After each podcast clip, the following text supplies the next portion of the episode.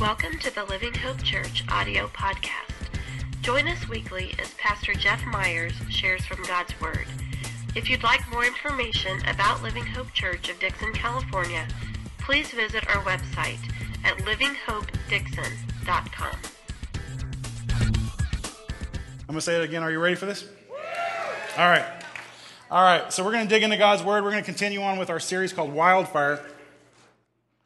Wildfire is, um, we're just taking a look into the book of Acts and that early church, how it was uh, just spreading, growing like a wildfire all across the world. And, and, uh, and you know, we, we, we're, we're just looking at that whole, that whole process. And today we're going to talk about why we need spiritual leaders in our life. Uh, I, I, referenced a, week or two ago how because this church was growing so fast, and, and for those of you that are new, we've been talking about how a lot of times we have in our mind this concept of the early church, the very first church 2,000 years ago, that it was probably some little, you know, small little church, little grassroots movement, you know, home groups and things like that. And, and it definitely had that aspect to it, but there was so much more. In fact, the very first church meeting that they had grew the church in size from 120 to 3,000 people. 3,000 people overnight. Let's start a church, 3,000 people show up. That's, that's a big church, right? I mean, that's a big church by today's standards, much less, much less you know, 2,000 years ago, ancient world, third world standards. And so, I mean, it, it, became this massive movement across the city of Jerusalem. And the Bible tells us that, uh, that he was adding to their number every single day. The church just continued to grow. And then you fast forward a couple chapters later, and it stops using the word addition and it starts using the word multiplication that the church was just multiplying. And so we are talking several thousand people, probably upwards of five, six, seven, eight thousand people that this church just kind of just exploded to, okay? Now, at this point in time, uh, the disciples, the, tw- or the, the, apostles, the 12 apostles that had, you know, really learned on, at the feet of Jesus, had, uh, they were leading the church. 12 people leading thousands of people, thousands and it became just too much for them. And so we look at, you know, like I kind of referenced a week or two ago, this kind of administrative nightmare that they were going through. And, uh, and so they come up with a solution. That's what we're going to read about today. But we do, we all do need spiritual leaders in our lives. Now, I know for some of you, I can see uh, some of you have a little twitch uh, you, you, got a little thing going and your eyes kind of twitching because it's an off NFL week. There's not really a good game on today. And, um, and so I, I, feel your pain. So to help you kind of alleviate that, we, we got this clip. It's, it's, it's a, uh, um, one of my favorite pastors, a guy in, in the Dallas area named uh, Matt Chandler. He's interviewing the Dallas quarterback, Tony Romo. Hold your boos. And, uh, but anyway, he's interviewing Tony, Tony Romo. Watch this interview.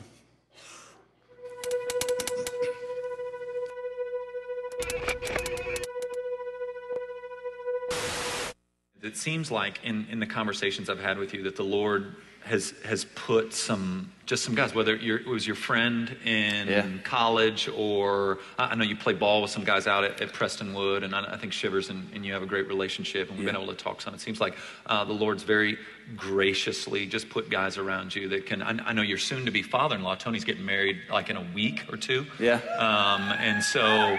Um, yeah, yeah. why would you whistle at that? That was just odd. yeah, he's marrying somebody else. anyway, I'll let you deal with that on your own time. But um, it, it, seems like that, that, the Lord's been very faithful to put guys in your life to kind of um, shape you and, and, speak into you and walk with you in, in, in, ways. Why don't you talk a little bit about just kind of how that's occurred and, and where those guys have kind of, where you met up with those guys, how that, how those things have kind of occurred? Yeah, there's no question. I mean, I was talking to someone just before I came out here just about your life kind of, you know, we live in a world and, and I'm just like everybody else, where we want everything right now, or we want something great to happen to us right now, and we want this to be, uh, you know, we want this to be our best year, our best month we've ever had at work, or these things, and and for good reason, because that's what drives us sometimes. But you know, when you look back on your life, you really get an understanding of through these experiences, whether it's failure or differing things that uh, made you go through some turmoil it kind of brought you to this position where you're at to understand certain things or to grow as a person or to be really whole in certain areas. And I think, um, the people that have been brought into my life at different times have allowed me to kind of understand that, to, uh, to gain an understanding of where I'm trying to go or what I'm trying to be. And I, I guess I, I'm trying to get as just all these experiences that I've been through, you would never change them where you get to because you stuff's going to happen in the time frame it's supposed to happen in. We work our butts off, we do the things we need to do to hopefully get there, but when I look back, you know, I wouldn't change anything leading up. And I have a funny feeling that things end up working out the way that they're supposed to. Yeah. And uh, we just need to be committed and, and, stay strong in our faith and keep working hard. And, you know, having people like Shivers and you and uh, father in law, my dad, you know, a lot of different people have come into my life over time, have allowed me to kind of gain that understanding, and which allows you to keep going. You keep going forward, keep coming to the Lord. You know, try and be that spiritual leader in your in your household that uh, people look to, and you know, out in the, the football area. So, you know, that's just an understanding with all these people that have helped helped me in my life. All right. So, you know, like if you're like me and like Tony in that interview, um, you could probably, if you know, if you've been doing the Christian thing for any time at all, you can probably point to one, two, three, maybe a handful of people that you could identify as someone who really helped shape you spiritually. Somebody who took the time to feed into you, to invest in you, to give you some words of wisdom, to help you along the way, to keep you encouraged, whatever it may be. And, and that's what spiritual leaders do in our life. And we need spiritual leaders in our life. I, I, I can think of, uh, I was talking to a group of people the other night about how my favorite aspect of church life is um, the fact that I, there's a group of people, a body of believers who I can go to that will help keep me encouraged, that will love me uh, and, and, uh, and even sometimes like me, um, that will uh, just, just keep me lifted up and keep me on the right track. I need that because for me personally, I'm the guy that tends to get a little bit discouraged. And I need people that, to help, help me stay encouraged because uh, it's, just, it's just helpful to me. Now, I, I love that about church life. I, can look back on certain leaders who have taken the time to invest in me and how thankful I am for that investment in my life. It goes all the way back to, you know, years and years ago. I've been a Christian since I was five. I started preaching when I was 16. And, and I mean, I just grew up in church. And that, that whole thing, I can, I can think back when I was uh, growing up in Missouri. Excuse me. there, the church we went to, um, they had about every quarter, every three months or so, they would have what they called Youth Sunday. And on Youth Sunday, all the teens basically took over the church. And, and so, the, you know, all the teens were doing the greeting and taking up the offering, and, and they were uh, teaching the Sunday school classes and leading the music and, you know, that sort of thing. And I mean, everything leadership, the teens just kind of did.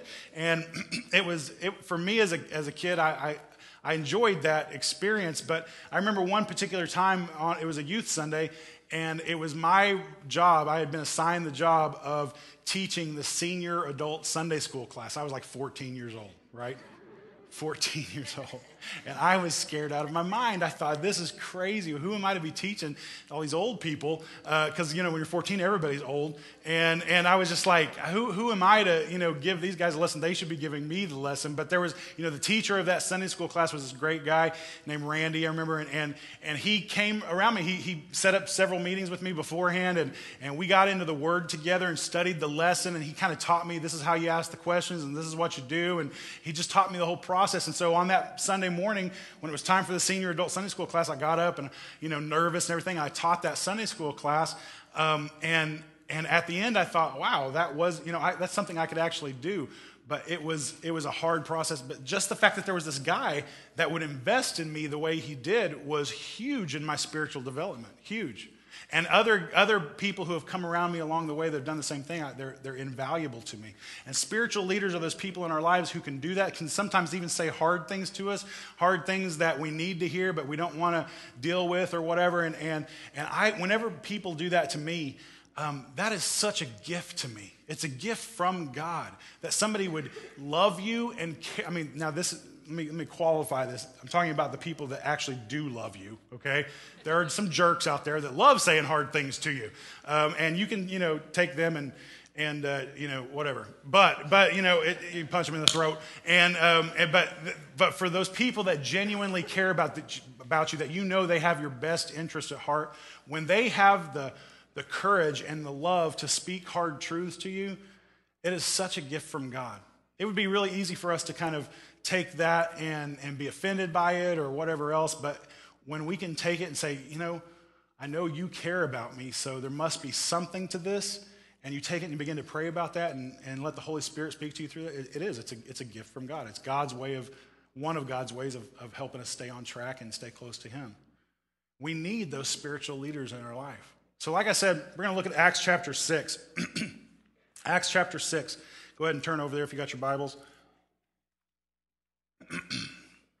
this is the, you know, we, we reach this crucial point in the, in the church, is, church's early history where it was just overwhelming to these 12 apostles. They just couldn't do it by themselves anymore. And, uh, and that's where we're going to pick up the story and see what they did about it. Verse uh, 1, uh, Acts chapter 6 says this Now, in these days, when the disciples were increasing in number, and by the disciples, it's not talking about the 12, it's talking about the whole body of believers. They were all considered disciples. When the disciples were increasing in number, a complaint by the Hellenists arose against the Hebrews because their widows were being neglected in the daily distribution. now, we got some strife going on, some issue, you know, there's some argument going on. Uh, you know, last week we took a look at the snapshot of church life that just looked like it was you know, idyllic and just this super healthy church and exciting thing to be a part of. But, you know, you just fast forward a few pages and, and suddenly, you know, it's starting to get off the rails a little bit and people aren't happy. And, and, and let me kind of explain what was going on here that these, these people called the Hellenists. Hellenists were uh, basically these Greek speaking Jews. Uh, in fact, the, the, fancy term for it is that they call them, pardon me, Jews of the diaspora or the dispersion. They were Jews who, who did not grow up in Israel or in Jerusalem. Instead, they grew up, they had dispersed throughout the world, and they were growing up in other Greek speaking areas of the world. And the Hellenists were these uh, kind of Jews that weren't from around here type people, you know? And so, but they had moved back uh, to Jerusalem. They were now living there, sometimes maybe just visiting there for holidays and things like that. But, but these Hellenists that had now become Christians, Greek speaking Jews, uh, began to feel like their widows, their people in need, weren't being taken care of in the same way that the Hebrew Jews were being taken care of.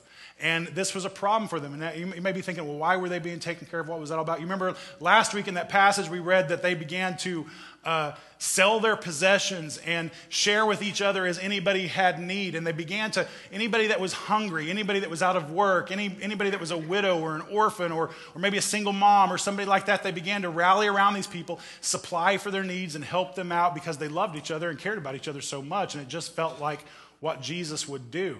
And so there began to be this daily distribution of food and supplies and needs that went out to people in need. And the Hellenists were saying, it seems like the not, you know, the, the uh, homeboys are getting more, uh, you know, care for their people than us Greek speakers are getting care for our people. And they had a problem with that.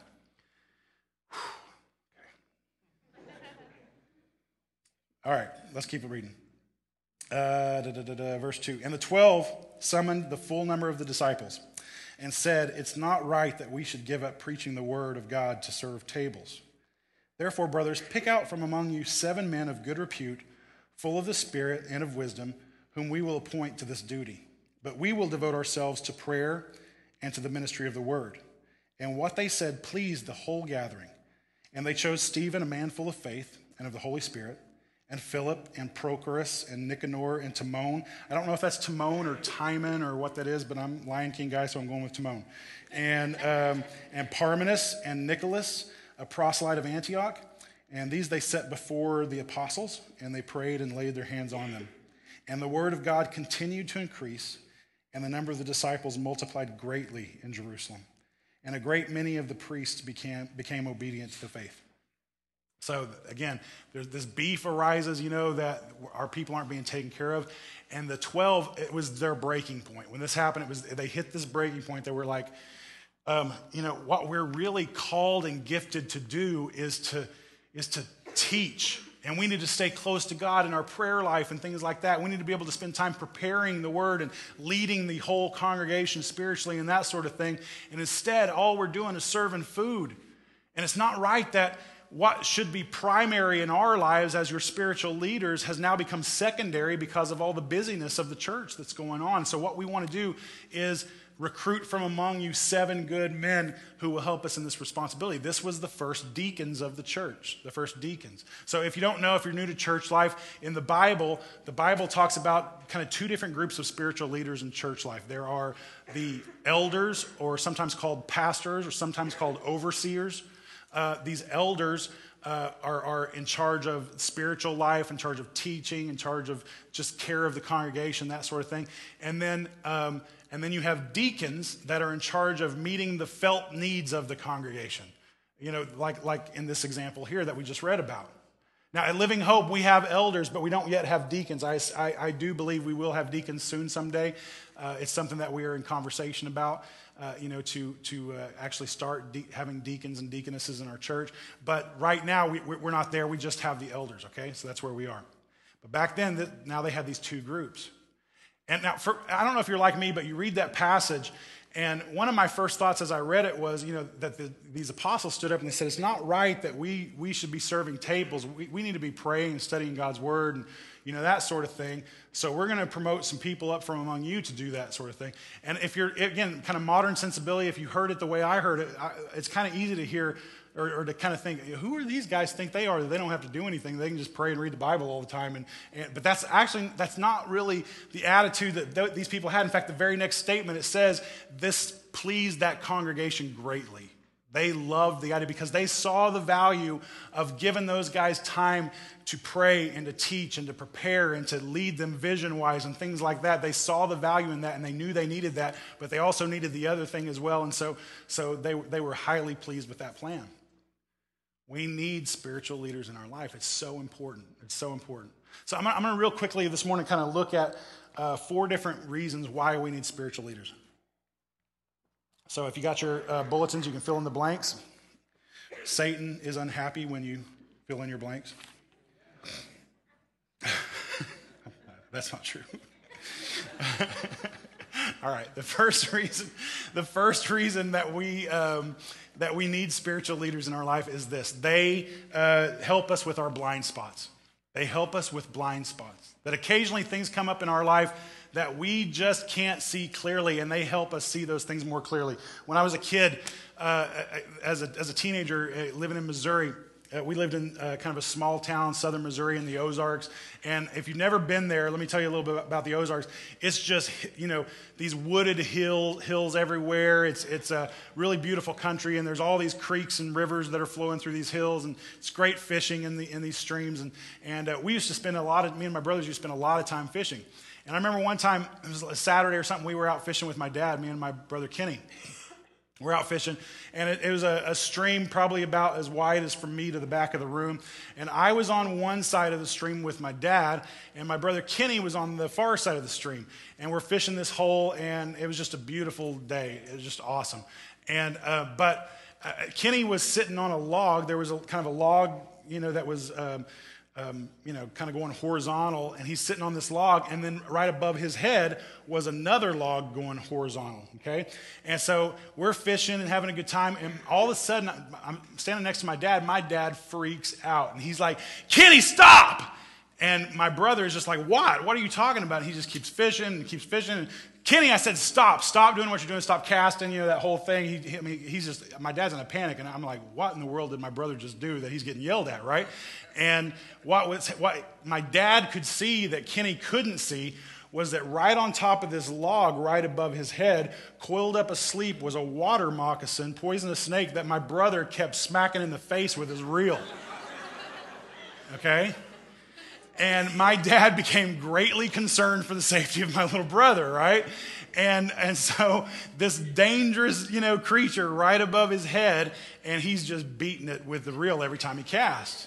And now, th- this is the thing with us spiritually. A lot of times we find ourselves in the exact same situation where we are surrounded by dangerous situations, but because we're so intimately involved in the situation, we either can't see the the, the danger of that situation or we can't see the big picture. And when we bring somebody else into our life for, for guidance, for advice, and we kind of tell them the story of what's going on, and they can take a, because they're not personally invested in it, they can take a more objective, kind of, you know, bird's eye point of view and look into that situation and say, no, this is really what's going on. This is really what you need to do. This is what the, how the Bible would call you to act in that situation, you know, and kind of help you through that. That is invaluable, people. And you know what? If you're like me and you go to somebody for advice like that and they give you that advice that you really didn't want to hear, you knew it was the advice you needed to hear all, all along. You just didn't want to hear it, you know? But we, but now, now here's the deal.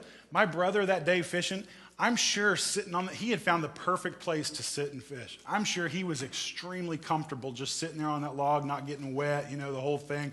It was a nice shady spot. I'm sure he was, he could have like dug in his heels and said, no, dad, I'm staying right here, smack, smack. You know, he could have just kept doing that.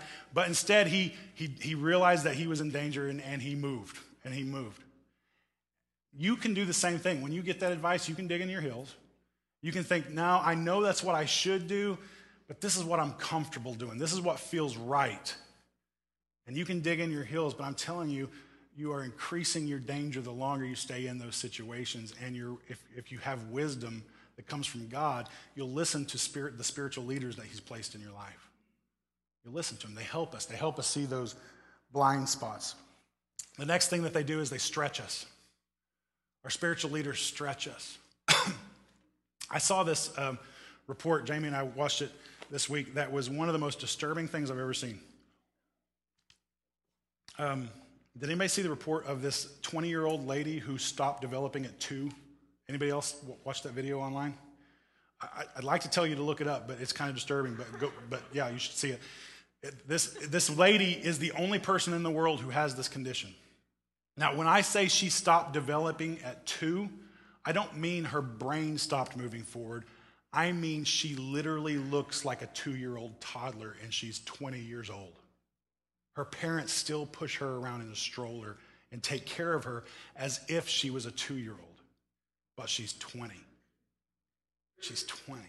I cannot even begin to imagine what that would be like to have to deal with that. I, you know, especially with my little, our little kids, we've got four, two older and two younger. And the little girls, as they begin to get older, and Isla started kindergarten this year, and I was just dreading it. I was like, oh, you know, it's all over now. She's going to become a brat, and, you know, all those other hellion kids are going to influence her and everything, you know, and take away her innocence. And, I, and she's going to start talking back to me. And, and, and that's all become true. And so, and, and, and, and it's, you know, as a parent, sometimes when you see your kids growing up and taking those steps forward, you're just like, ah, oh, just, just stay small, just stay little. And I can tell you, when I saw that report this week, all of that went out the window. I would never, ever wish that on my kid, ever. Why? Because even though there's a part of us that loves them when, when they're you know, you know, that cute stage and that whole thing, you know, when they're helpless and we get to really take care of them and, and that. We also know that when they grow and when they move forward, it means they're healthy, right? It means everything's going as it should go. I, I can't imagine if, you know, little two year old Meadow just became stuck right there for the rest of her life. Spiritually speaking, if we're not careful, we can get stuck. we can stop maturing. In fact, I'm just going to go out and say that, that uh, without any faces coming to mind, just because I know of the size of the room, there are some of you in this room that are spiritually stuck. You've been Christians for years and years and years, and you're still behaving like a spiritual infant. Like the Apostle Paul addresses this in one of his letters. He said, he said, You should be on the meat of the word, but instead you're still on the milk. You're still in the milk. Now, go back 2,000 years ago. This is before uh, bottles and formula, right? He's saying, You guys need to get off your mama. This is ridiculous. You need to grow up. You need to grow up.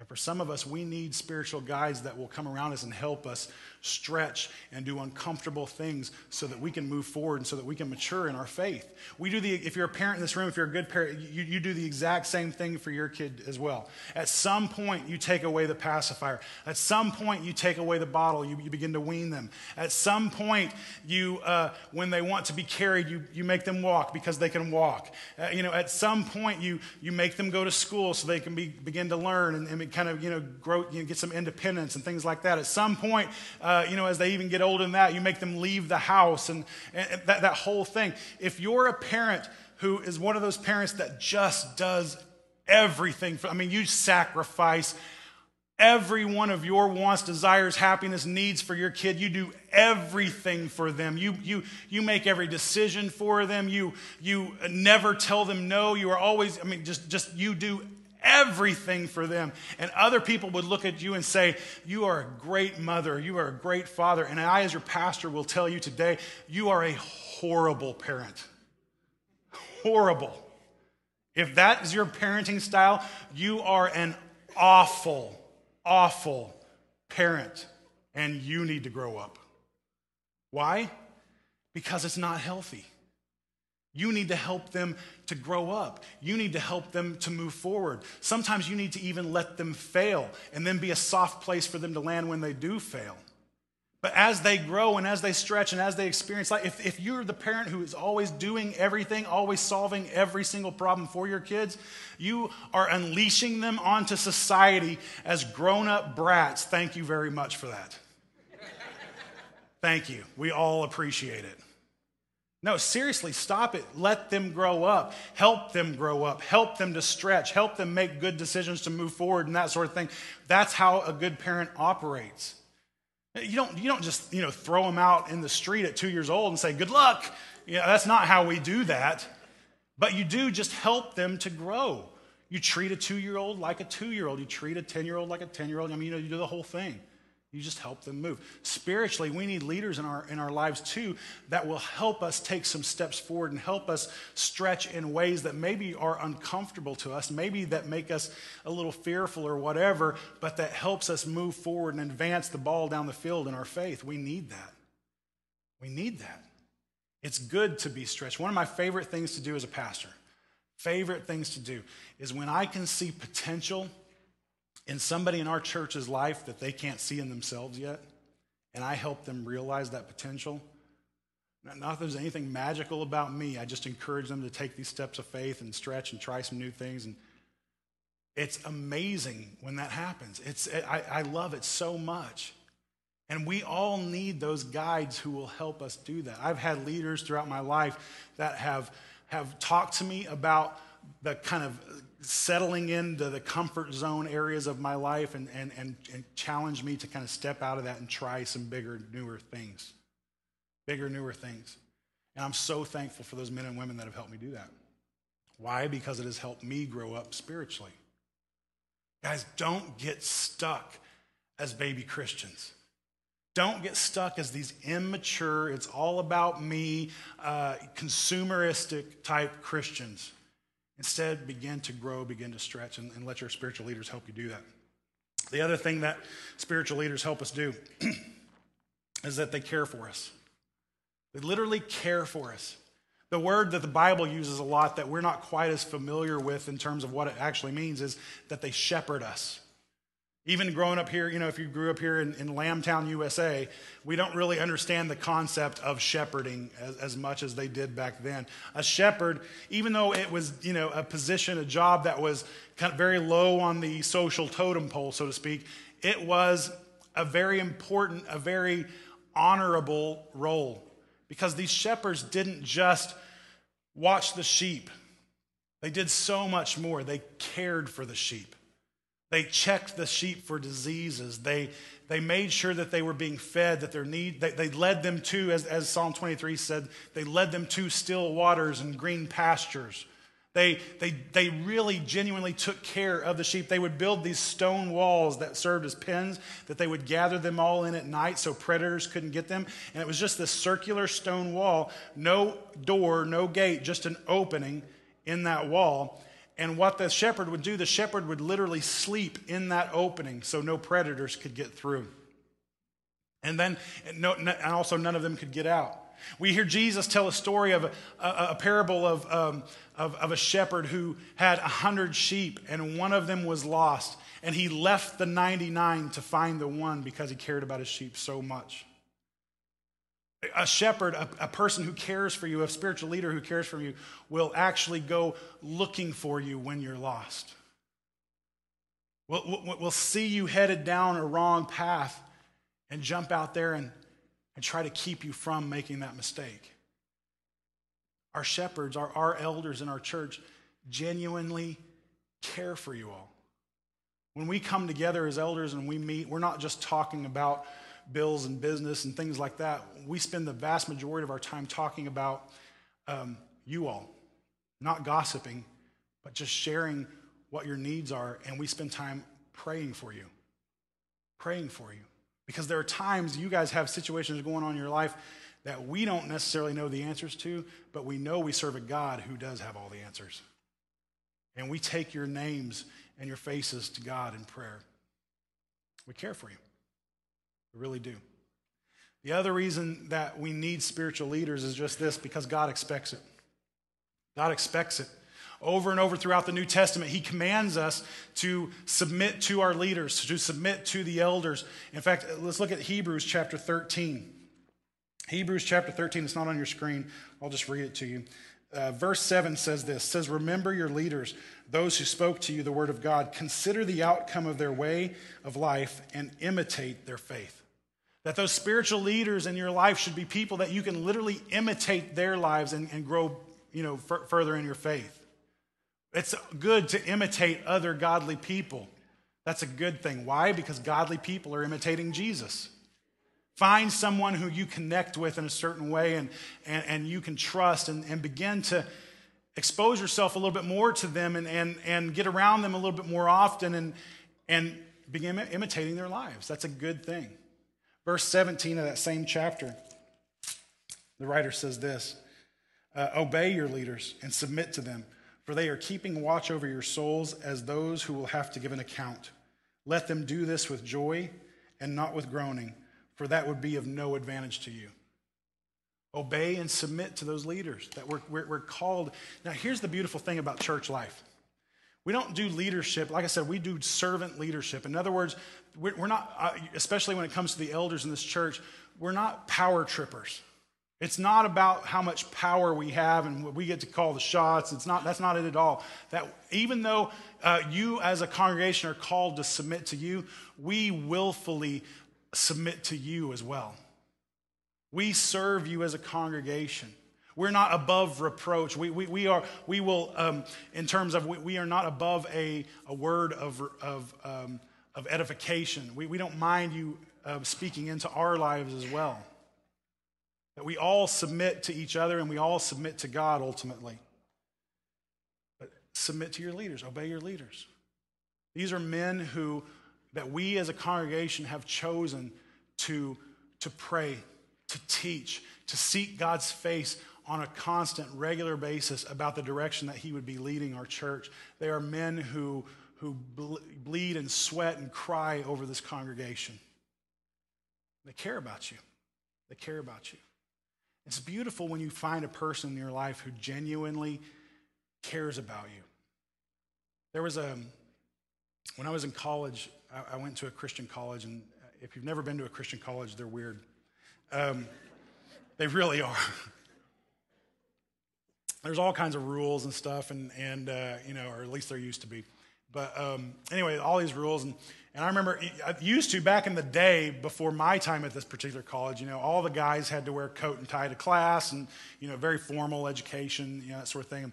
And, uh, and over the years that loosened up and, and uh, you didn't have to do that anymore. But I remember um, we, at one year at college, was, I think it was my last year at that school, we got a new college president. He sat down with all of the pastoral students, had a meeting at his house and, and uh, just wanted to encourage us and speak to us and stuff like that. And he said this, would you guys do this? He said, I know, it, I know it's not in the rule book. I know I'm asking you to go above and beyond what, what the rules are. He said, but would you all, as pastoral students, would you begin to wear a tie to class every day? And I remember just thinking, you have got to be kidding me. I mean, look, at, I'm not a tie guy, right? I don't wear a tie. A tie wears me, right? And and and that that's that's that. You know, it was just I was like, you have got to be kidding me. But as he began to speak, uh, his, his man uh, by the name of Carl, and as he began to speak to us, he uh, he said, I, I got to tell you, I love you guys so much, and I am so proud of the men that you are and the men that God is that God are growing you to be. I see more potential in you as the future of the church than I know that you see in yourselves. I, I look at you and I think our church, the churches of the world are going to be great because you're in them. And he said this. He said, occasionally we get visitors to the college who are considering, you know, investing in the school or things like that. And some of these people are old school people and they're real closed minded. And he said, this is what I know. If you guys just dress up your appearance a little bit, it will help them see in you what I already see in you. And I got to tell you, as he began to speak into us that way and encourage us and build us up, I would have charged hell with a water pistol for that man. And my faith in him and, and, and my respect for him just grew over, over the time I, I knew him. And, and, and that's what spiritual leaders help us do. They put so much confidence and encouragement and faith into us that that we feel like there's nothing that we can't do. And this is the other thing that I, I love that last passage of Acts, that last verse that we read, where it, he says, um, you know, after they promoted these guys as deacons. Verse 7 And the word of, the word of God continued to increase, and the number of the disciples multiplied greatly in Jerusalem, and a great many of the priests became obedient in faith. This is what happens when, when spiritual leaders step up and lead. The word of God goes out in greater ways. The word, if we want to see, this is a truth. This is so true. Don't miss this. If we want to see our church, Living Hope, become all that we know God wants it to be, all it has the potential to be, we need more leaders who will be all about Jesus Christ, who will step up and be men and women of God and who will lead in ways that honor Him and not themselves. And the more people begin to do that in big and small ways, not just as elders, but as, but as, as, as ministers in all kinds of areas of our church life and, and, and servants to the community, and, and the more we step up and lead and do things in big and small ways, the more God can be fully realized, the glory of God can be fully realized in and through this congregation and in, in this town. And that is the beautiful thing about spiritual leadership. Now, for some of you, if you're new to Living Hope today, you may be thinking in terms, or, or, or you, it, somebody might think that this would be a weird Sunday for you to visit because we're going to be getting ready to do something uh, that may seem a little bit weird.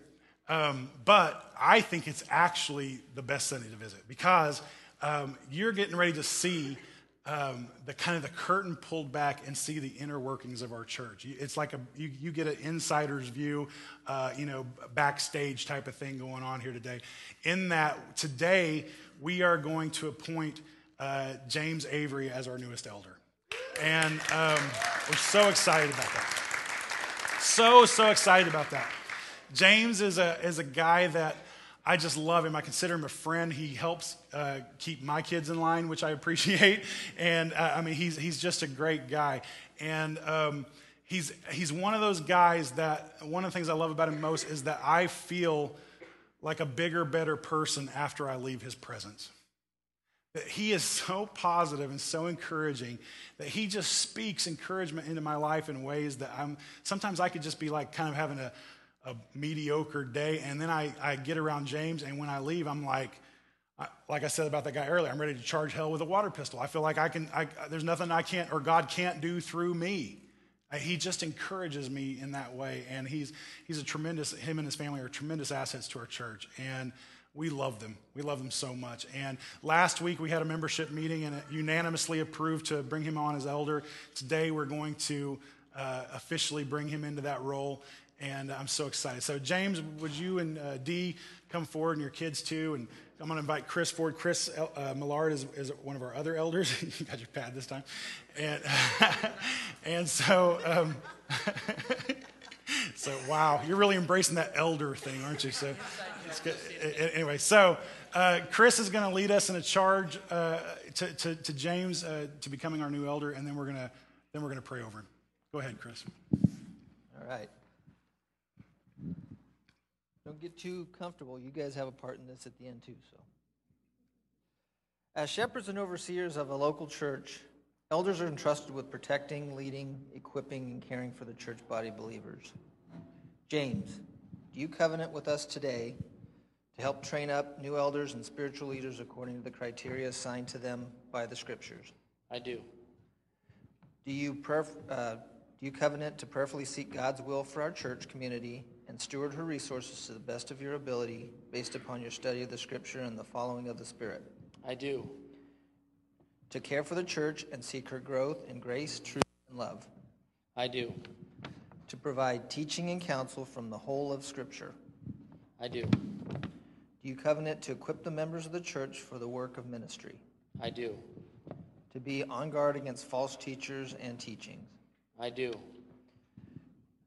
Do you covenant with us today to lovingly exercise discipline when necessary for the glory of God, the good of the one discipline, and the health of the church as a whole? I do. Okay, this is your guys' part now. Um, after I read this, if, if uh, the Holy Spirit compels you to answer, we do, then, then by all means do so. And do you, Living Hope Church Covenant, to submit to the spiritual authority of James Avery as an elder, as granted to him by the Scriptures and by you today, for the benefit of your own spiritual growth and the unity and peace of the church? Very good. Well, we're gonna we're gonna pray over him. The Bible uh, actually says to lay hands and pray on him, and that that's what we're gonna do. We're not gonna beat him up. We're just gonna put our hands on him and uh, and and pray for him. I'm gonna invite uh, you know his family to do the same to join us in that. And um, so, would you join us in, in, in, praying for James and for uh, his role in the future of our church this morning? Go ahead. Take, take, take a knee. There you go. There you go. There you go. All right. Father, uh, we love you so much. And we thank you so much that you have um, provided a leader for us, another leader for us in the person of James Avery. And um, we love him and we love you. And I just ask that you would continue to grow him into the man of God that you have called him to be. God, none of us are perfect, and in fact, we're very imperfect leaders at time, and I'm sure James will be no different. But God, um, I'm so thankful that he's a man that has uh, completely submitted himself to you. And, uh, and with that kind of person, you can do mighty and miraculous things. And so we just trust him and his ministry to you. God, I pray that, uh, that he would be able to draw, help draw people closer to you, that he would help people grow closer to you. God, that you would speak truths through him to people, that, that their eyes would be open. God, that he would, uh, that his ministry in our church would just be great. God, I also pray for his family that you would just protect them and grow them spiritually as well. And we're so thankful for them. You've given him such a beautiful family uh, to love him and support him. And, uh, and so, God, we lift them up as well.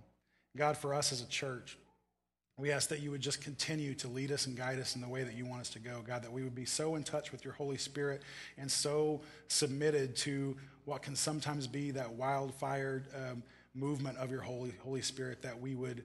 Um, that we would just be in alignment with you and your word, God. We see what you're doing in our church, how you're growing us, how you are, um, how the word is going out, and and people are are coming to faith in you through what's going on here at Living Hope. And God, we're so thankful for that. And God, we we just want to continue to follow you. So so be uh, alive and active in our lives, and just keep us close.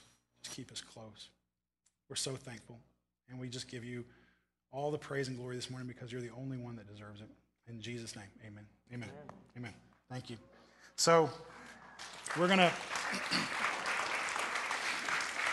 We are. Um, we're going to present uh, this Bible to James. He's got a big boy Bible this morning, and uh, it's uh, it's it's it's heavy. It's a it's a it's a big Bible. It's a good study Bible that we hope will just lead you deeper into the Word as as you you know as you help us help lead us into the Word. And uh, so there, I'm going to hand it to you. I handed it to him last week, our last service, made him give it right back so we could present it to him again. You actually get to keep it this time. Yes. So, so that's good. And then, um, so I've, I've, told James uh, we're going to give him the last word this morning. And so I want him to kind of give you some encouragement this morning. And, uh, and then I'll let him dismiss us. Uh, but everybody have a great week. Um, I love you all. I love this church so much. Um, James, it's all yours. Thank you. Um, when Jeff first told me I have five minutes, I do have five minutes, right? All right. To speak, uh, I was just tortured by that because five minutes to talk about God just doesn't seem right. Five minutes not enough time.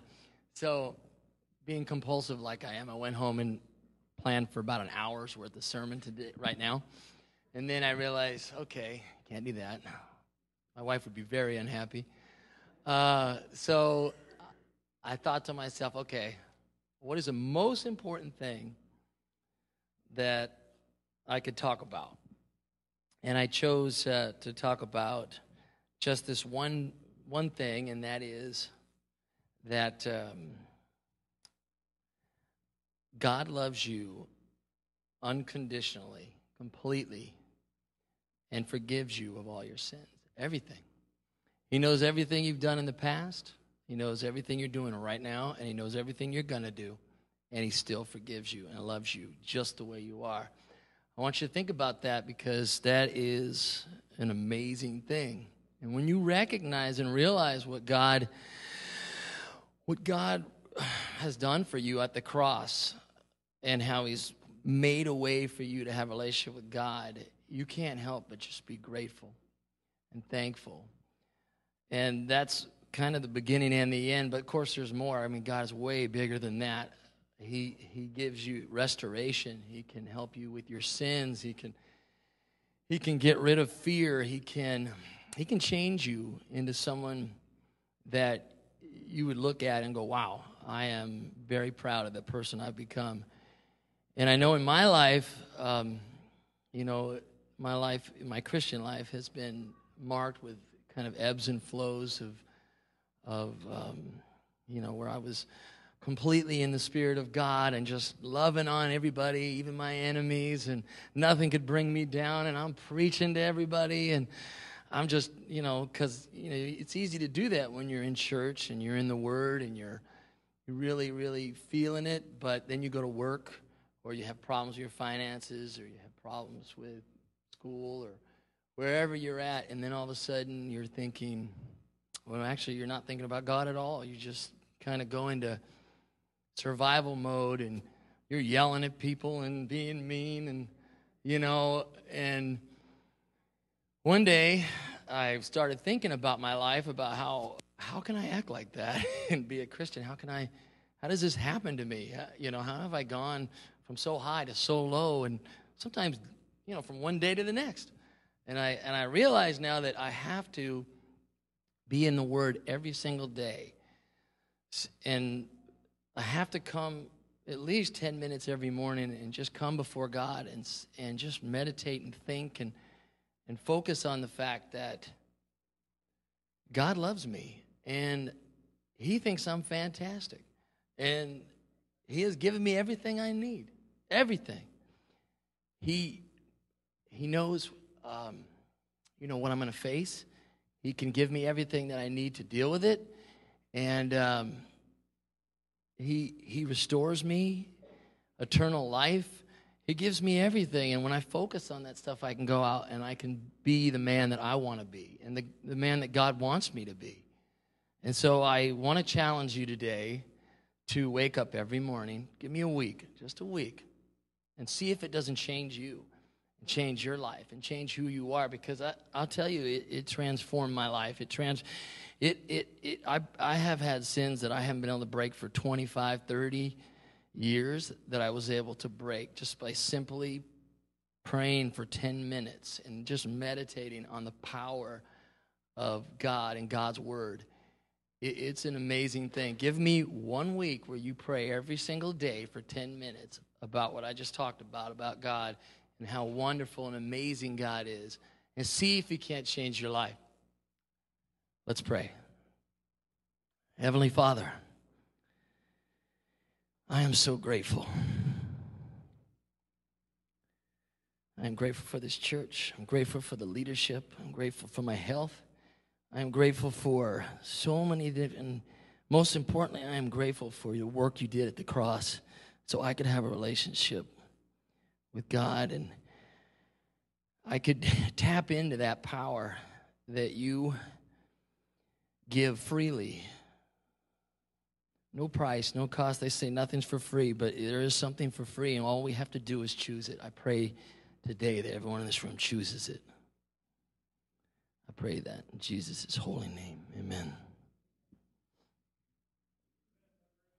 Thank you.